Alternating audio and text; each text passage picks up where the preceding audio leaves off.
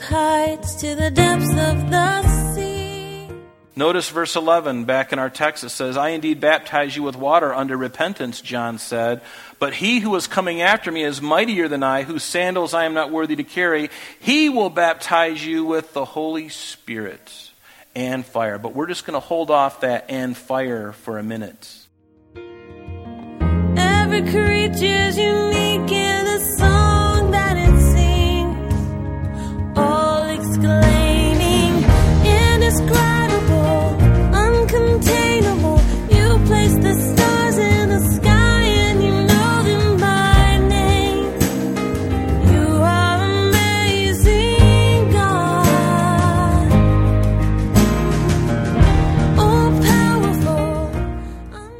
Welcome, everyone, and thank you for joining us. You're listening to Truth in Christ Radio, a Bible teaching radio ministry of Calvary Chapel of Rochester with senior pastor and teacher Rob Kellogg. Today, John recognizes his own place before Jesus. He is one not worthy to carry the sandals of Jesus, and he did not consider himself far above those whom he has called to repentance, and he knew where he stood in relation to Jesus. It would have been so easy to become proud of the crowds he drew and the response he saw, but that wasn't the case. In saying he was not worthy, John put himself lower in relation to Jesus than a normal disciple of a normal rabbi. A rabbi's disciple was expected to act virtually as a master's slave, but to remove his shoes was too low a task for even a disciple. Now let's join Pastor Rob's teaching already in progress. to take his sandal off to wash his feet. John would say, I'm not even worthy of that, but he will baptize you with the Holy Spirit and fire. Notice that. It's interesting that he includes both of those. And we're going to look at that because there is a difference between John's baptism and Christian baptism. Be, be, remember, John, as he was living, he was still living in Old Testament times, even though he was living with Jesus. It's called the New Testament because when Christ died on the cross, his testament became effective at his death. Do you follow me? So even while Jesus was alive, it was very Old Testament. It wasn't until he died that the testament became effective. And that's why we call it the New Testament. But John preached a baptism of repentance. Remember, the forerunner, he's, he's come to lay the ground, he's come to prepare the way for Jesus. And what did it tell us in Mark's uh, gospel? It says, John came preaching, or baptizing, excuse me, in the wilderness and preaching what? A baptism of repentance for the remission of sins. What does Luke chapter 3 tell us? And he went all in the region around the Jordan preaching a baptism of repentance for the remission of sins. That's what John did. That was what he came to do. It was very different from when we baptize here. And we're going to look at the difference because this doctrine of baptism is good to understand because, again, there can be confusion. So there's the baptism of repentance which John baptized according to. And even in Acts chapter 19, we see the difference between John's baptism and Christian baptismal, uh, baptism clearly. We see this in Paul's third missionary journey to Ephesus. Let me read it to you. This is Acts 19, verses 1 through 6. And it says, And it happened while Apollos was at Corinth, that Paul, having passed through the upper regions, came to Ephesus, and finding some disciples, he said to them, Did you receive the Holy Spirit when you believed? And they said to him, We have not so much as heard whether there is a Holy Spirit. And he said to them, Well, into what then were you baptized? Now, here the distinction is being drawn, and pay attention to this. Into what into what then were you baptized? And they said, Into John's baptism, which we know as a baptism of repentance. And then Paul said, John indeed baptized with a baptism of repentance, saying to the people that they should believe on him who would come after him, that is, on Jesus Christ. So notice verse 5, it says this So when they heard this, they were baptized in the name of the Lord Jesus baptismo. They, they, there was evidently water there. They baptized them. And then the very next verse says, notice, and when Paul had laid hands on them, a separate thing, he baptized them, and then afterwards he laid hands on them. And what does it tell us? The Holy Spirit came upon them, and they spoke with tongues and prophesied. So there's a difference between John's baptism, Christian baptism, now, Christian baptism and the baptism of the Holy Spirit, you, you, can, you can think of them as one. For the, our purposes today, though, I'm going to separate them because they can happen um, at different times. And we'll look at that. But notice, so we looked at the baptism of repentance that John had preached and that he had done. But there is also a Christian water baptism and this is something that Jesus commanded us to do, and it literally means to, the, the word baptiz, baptizo literally means to immerse or to submerge. Now, we don't want to get too dogmatic on this. I, I, I personally believe that you can be baptized by just pouring a, a pitcher of water over your head. Uh, there is, there's nothing magical about the mode in which you do it. Um, but, but, but I believe that, and this is just my own conviction, and, and, and there are many people who differ, and, and it's okay because this really doesn't matter. Remember when COVID was going full strength and we had, to, we had a baptism out here? So instead of baptizing everybody in a COVID filled baptismal pool, or at least we thought, we just poured pitchers of water over the heads of the folks on the back here. Remember when we did that? That's valid. There's nothing wrong with that. But Christian baptism is something that Jesus commanded us to do either at our conversion or subsequent to our conversion. And it's a baptism based on the finished, and this is the difference, the finished redemptive work of Jesus Christ. That is the difference. A baptism of repentance for John. Now there's a Christian baptism where we're baptized into Jesus Christ and we're baptized into his finished work of redemption. That means his death and his resurrection and all that that signifies. That is what we were baptized into. We were baptized into Christ. We call it Christian water baptism, whatever you want to call it. Um, in fact, you know this. This was the Great Commission. Go, therefore, and make disciples of all nations, baptizing them in the name of the Father and of the Son of the Holy Spirit. That's a command. That's why I got baptized. I even got baptized twice. I got baptized by Pastor Jeff in the Lake Ontario and I survived that, by the way.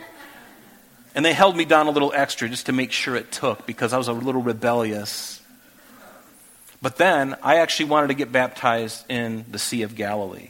And I got baptized there too, just because. Just so I could have bragging rights. Right?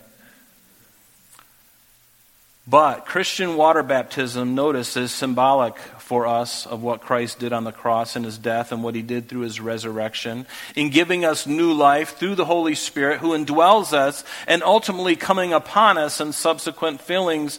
In fact, in Romans, you remember we looked a little bit this last week, but I want to review it because we're put, kind of putting it in order now, this Christian baptism. What exactly is it? Well, Romans tells us in verses 1 through 4 of chapter 6, it says, What shall we say then? Paul says to them. Shall we continue in sin that grace may abound? Certainly not. How shall we who died to sin live any longer in it? Or do you not know that as many of us as were baptized in Christ Jesus were baptized into his death? Therefore, we were buried with him through baptism into death, that just as Christ was raised from the dead by the glory of the Father, even so we also should walk in newness of life. Do you see the, the picture that is painted there? When Jesus died, he literally was in the grave. But then on the third day, the Spirit of God re- restored, you know, renewed him, and he came and he, his body changed everything, and he rose from the grave. And so when we have Christian baptism, that's what it is. John the Baptist, he baptized for repentance, just to repent. He was preparing for this event where Jesus would baptize us in his finished redemptive work. And what is that redemptive work that he did? Very simply, he died on the cross and he rose again from the grave. And just as he did that, those symbols of us going down, being baptizo, the, the submersing, the, the put under, and then raising to newness of life, all of that is symbolic of what has already happened to us as we have been baptized. And Colossians goes on and tells us, and he says, Since then you are raised with Christ, now seek those things which are above, where Christ is sitting at the right hand of God. In verse 5 of Colossians 3, put to your put to death the members which are on the earth, the fornication, the uncleanness, the passion, the evil desire, covetousness, which is idolatry. And you're to put off all these, verse 8, anger and wrath and malice, blasphemy and filthy language out of your mouth. How many of you had a filthy, rotten mouth before you came to Christ? Thanks, Greg. Appreciate that. He didn't know I was going to do that. He's kind of turning in different colors now. But I did. I had a filthy, rotten mouth, and the Lord took that from me. And other things too. And He's continuing to sanctify me. Is He sanctifying you? Do you know that He's sanctifying you? Is He giving you the desire even to walk in purity and holiness? Isn't it a wonderful thing to walk in purity and to walk in holiness? And we don't have to be self righteous about that. It's just something that God wants to do. People around you may say, Oh, you're holier than thou. You know, let them think what they want because all that means is that they're convicted by your lifestyle. That's what it is. You've got to let that roll off, Christian. You've got to have a hide of a rhinoceros if you're going to survive the accusations of the 21st century.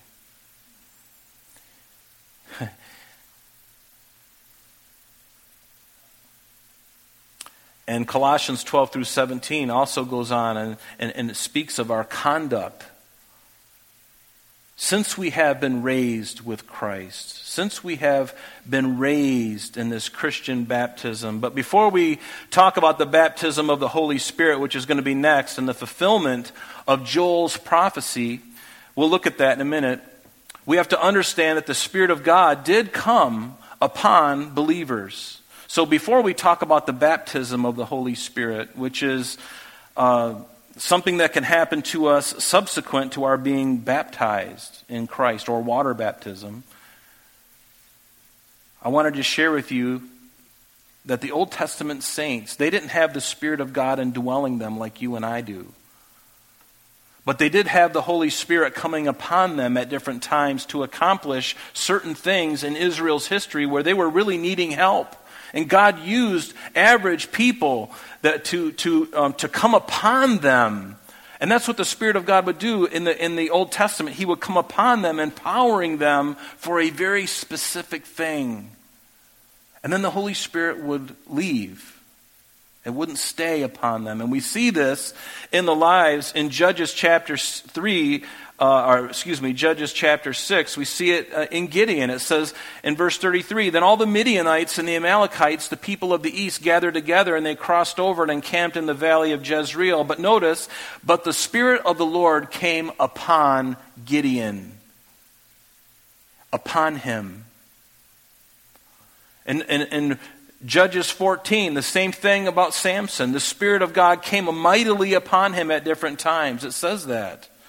And then even David in 1 Samuel 16, verse 3, Samuel took the horn of an oil and anointed him in the midst of his other uh, eight brothers, or seven brothers.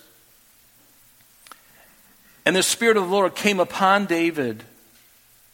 So that did happen in the Old Testament. But you and I have this wonderful experience. I hate to even use the word experience, but it, it, does happen and at different times in our life. And hopefully it happens as often as the Lord wants to use us to give us power and to magnify the words that we're saying.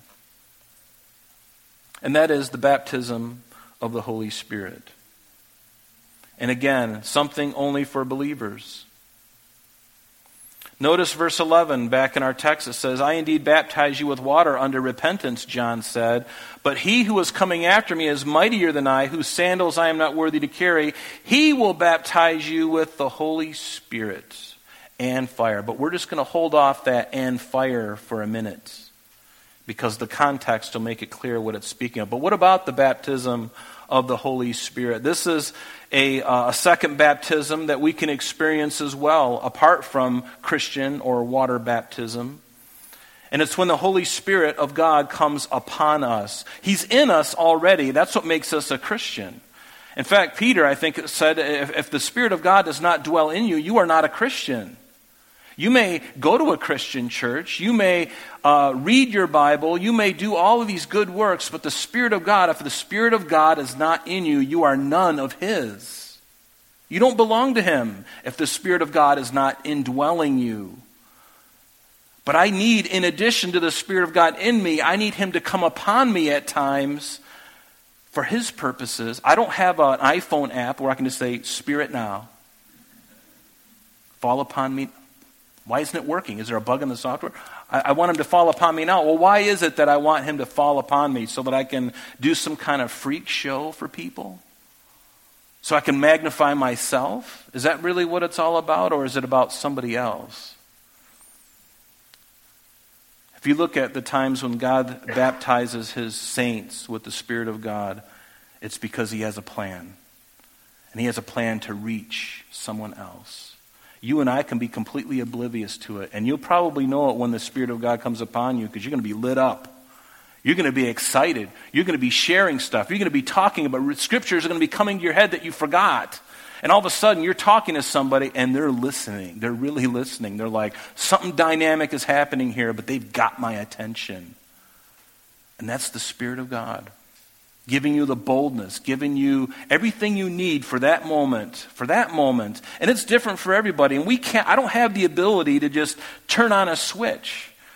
You look in the, in the book of Acts and you'll notice that they were just going about the business of the church and the Spirit of God would fall upon them.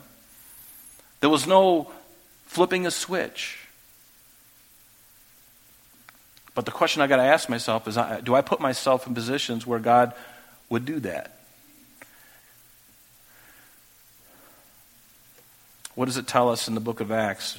Chapter 1, verse 8, it says, and Jesus speaking says, But you shall receive power when the Holy Ghost has come upon you. Now, this is already after the Spirit of God is in you. Right, he's speaking to his disciples.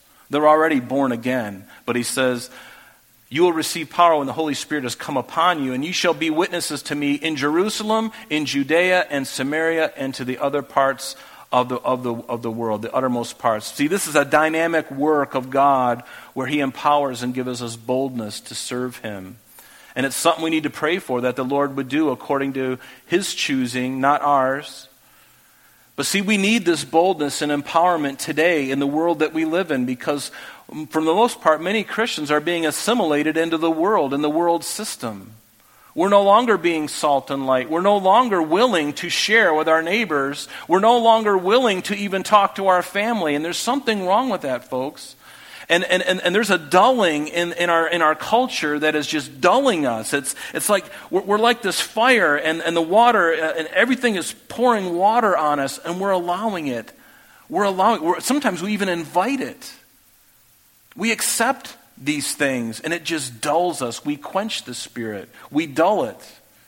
Pretty soon, there's, there's no witness at all. And you know what that's called? The Laodicean church. When the church gets to that place where we have no salt, no light, no fire in our hearts, we're Laodicean. And it's here. I'm not saying necessarily here, but it's in the church in America. We need to revive. I need revival. You need revival. We need to wake. Awaken from our slumber. The things that are coming in our country, I think they're going to wake us up. I have found that sometimes I need a catalyst. sometimes I need something to stir me, something to provoke me, and all of a sudden I get, you know, you know what I'm talking about. You get, you get goaded enough with a stick, and pretty soon you're like, okay, okay, wait a minute, I'm, I'm, I'm, I'm finally, you know, I'm awake. For heaven's sakes. Do you ever feel like that? And you're like, okay, I'm, I'm awake. And the Lord's going, okay, do I got your attention? I want you to share. I want you to never forget it. Share the gospel. Be faithful to that commission to, to go out and to tell people in the byways and the highways, wherever you go. It, it doesn't take a lot of effort to open your mouth. You can be anywhere and still be loving and compassionate and gracious and pray that, the God would, that God would just fill you with His Spirit, that He would fill you, He would come upon you as you go to Wegmans, as you go to work You know, maybe you're on break and there's somebody who is struggling and their marriage is falling apart. And you say, hey, can I pray for you? It's on your break, right? So the, they can't say, oh, she's, you know, bad, you know. Do it on the break. Say, can I pray for you? Lord, help. You know, Nehemiah did that a lot too. A very simple prayer. Help. Help is a really great prayer. And it's a word I know very well. I cry for help often. Every single day, several times a day, I'm crying out, God, help. Help me. I want to be effective for you, but I'm a bonehead. And can anybody relate? You don't have to raise your hands. Thank you, Al. Both of these fellows aren't going to be at church next week. They're like, You called me out, bro. I'm not but this outpouring of the Spirit of God. Joel prophesied it in the Old Testament. He says, And it shall come to pass. And again, this was Old Testament. And what happened on the day of Acts when the Spirit of God was poured out upon the believers was the fulfillment of this prophecy in Joel. It says, And it shall come to pass afterward that I shall pour out my spirit upon all flesh. Your sons and your daughters shall prophesy. Your old men shall dream dreams. Your young men shall see visions. And also on my men servants and on my maid servants I will pour out my spirit in those days. And the Spirit of God comes upon believers in the New Testament. We see it in a, a bunch of different places. I'm only going to read two to you because time is running short. In, the, in Acts chapter 1, it says, And being assembled together with them, this was after Jesus' resurrection uh, and before his ascension. Being assembled with them, he commanded them not to depart from Jerusalem, but to wait for the promise of the Father, which, he said, You have heard from me. For John truly baptized with water, but you shall be baptized with the Holy Spirit not many days from now. Therefore, when they had come together, they asked him, saying, Lord, will you at this time restore the kingdom of Israel? And he said to them, It's not for you to know the times or the seasons which the Father has put in his own authority, but you shall receive power. When the Spirit has come, the Holy Spirit has come upon you, and you shall be my witnesses. Didn't we just read that? And then in Acts chapter 2, the very first four verses, when the day of Pentecost had fully come, they were all in one accord in one place, and suddenly there came a sound from heaven, and suddenly there came as of a, as of a rushing wind. Notice it wasn't a rushing wind. The Bible uses these similes, don't get that confused. It, it, was the sound of a mighty rushing wind, and it filled the whole house where they were sitting, and there appeared to them divided tongues as of fire. It doesn't say that it was fire. Divided tongues over their head as of fire. It looked like fire, but it was tongues. And isn't that exactly what God was going to do? Give them the ability to speak in different languages? Immediately following that, they would go out into all Jerusalem, throughout all the world, and they would be sharing the wonderful works of God in different languages that they didn't pre, you know, uh, previously learn. So this was an act of the Holy Spirit. And there are many other verses, and, and I've written them down here. And by the way, if you, you know, as we go through this today, I would encourage you to listen to this again. As we, as we go through this today, listen to it again and take it slow and go through these things. These notes, these uh, slides that I'm sharing with you are all on our website. They're all on our podcasts. You can look at them while you're listening. But write them down and take time to write because it's important to understand this. Because there is one baptism. If we think of Christian baptism and the baptism of the Holy Spirit, remember I said that they could really be seen as one. That's the end of our lesson for today, but please join us next time as Pastor Rob continues our study in the Gospel of Matthew.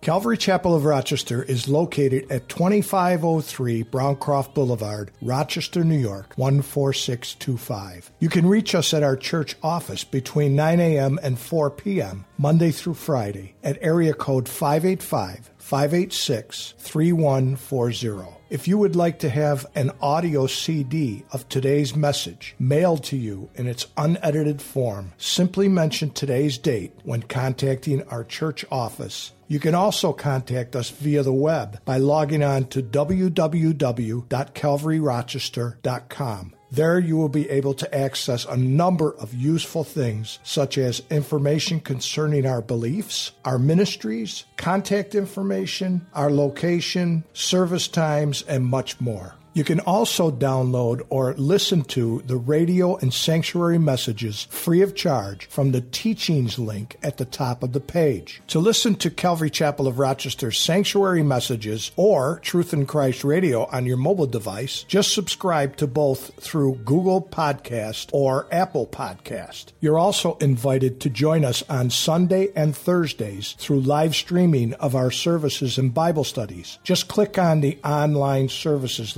link on the website. We're so glad that you could join us today. And if there is any way that we can bless you with your walk with Jesus Christ, please don't hesitate to call our church office. Remember, Jesus said, I am the way, the truth, and the life. And for this cause I have come into the world, that I should bear witness unto the truth. Everyone who is of the truth hears my voice. May God bless you in abundance today as you walk with Him. And until next time, this has been Truth in Christ.